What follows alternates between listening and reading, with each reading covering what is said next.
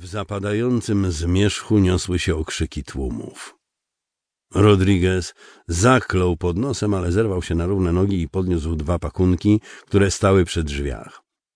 Jego bagaż znajdował się w hangarze myśliwców, w bazie po drugiej stronie miasta. Nie miał tego wiele.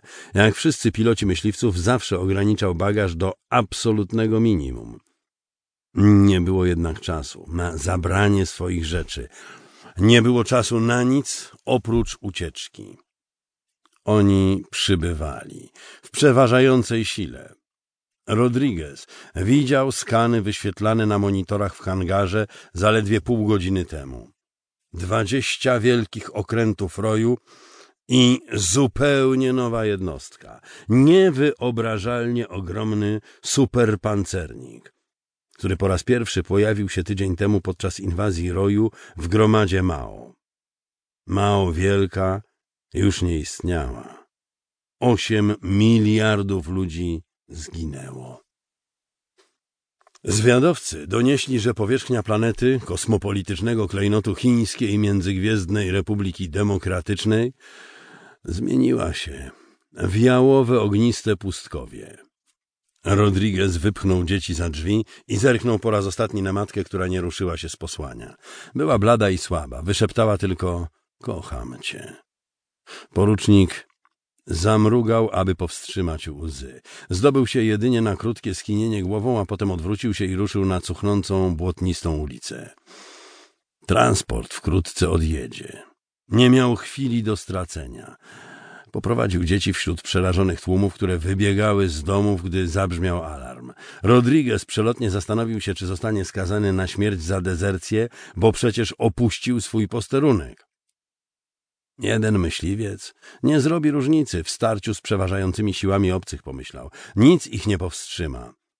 Jak można skazać na śmierć ojca, który próbuje tylko ocalić swoje dzieci? Przecież jeden człowiek niczego nie zmieni w starciu z tak ogromną potęgą pełną niewyobrażalnej nienawiści. Prawda? Jednak Granger zdołał tego dokonać. Jeden człowiek, bohater ziemi. Wydawało się, że zginął, ale powrócił i pokonał przy tym rój. Przynajmniej tak głosiły plotki. Rodriguez nie wierzył w te brednie, chociaż widział nagrania z tamtej bitwy. I tak, nie miało to znaczenia. Uniósł głowę.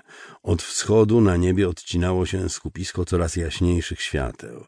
Dwadzieścia punktów otaczających większą plamkę. Nadlatywał rój.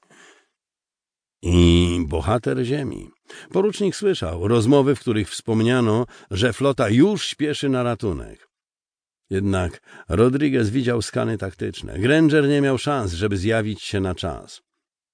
Ten człowiek dokonał cudów w walkach z obcymi, ale szczęście chyba go opuściło. Zanim procarz tu przybędzie, z Indiry zostanie tylko spalone pustkowie.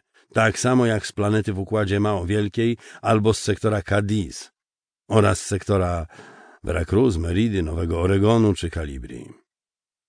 Pięć minut później Rodriguez dotarł na miejscowy kosmodrom. W panice zaczął rozpaczliwie szukać transportu. Odlecieli bez niego? Spóźniliśmy się, tato? zapytał Tomas.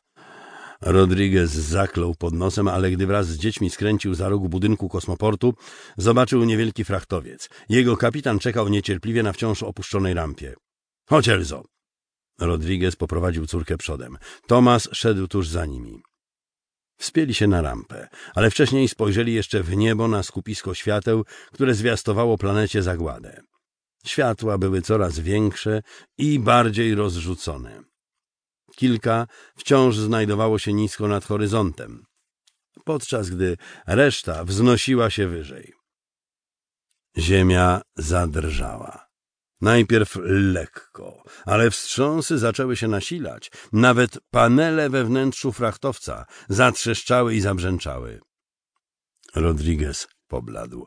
Ogarnęły go mdłości, gdy na horyzoncie wykwitł grzyb eksplozji setki kilometrów od kosmodromu. — Nie gap się! Tylko zamknij ten cholerny włas! — krzyknął kapitan z kokpitu. Porucznik Rodriguez odruchowo włączył mechanizm, po czym poprowadził dzieci do rzędów foteli. Wszystkie miejsca były...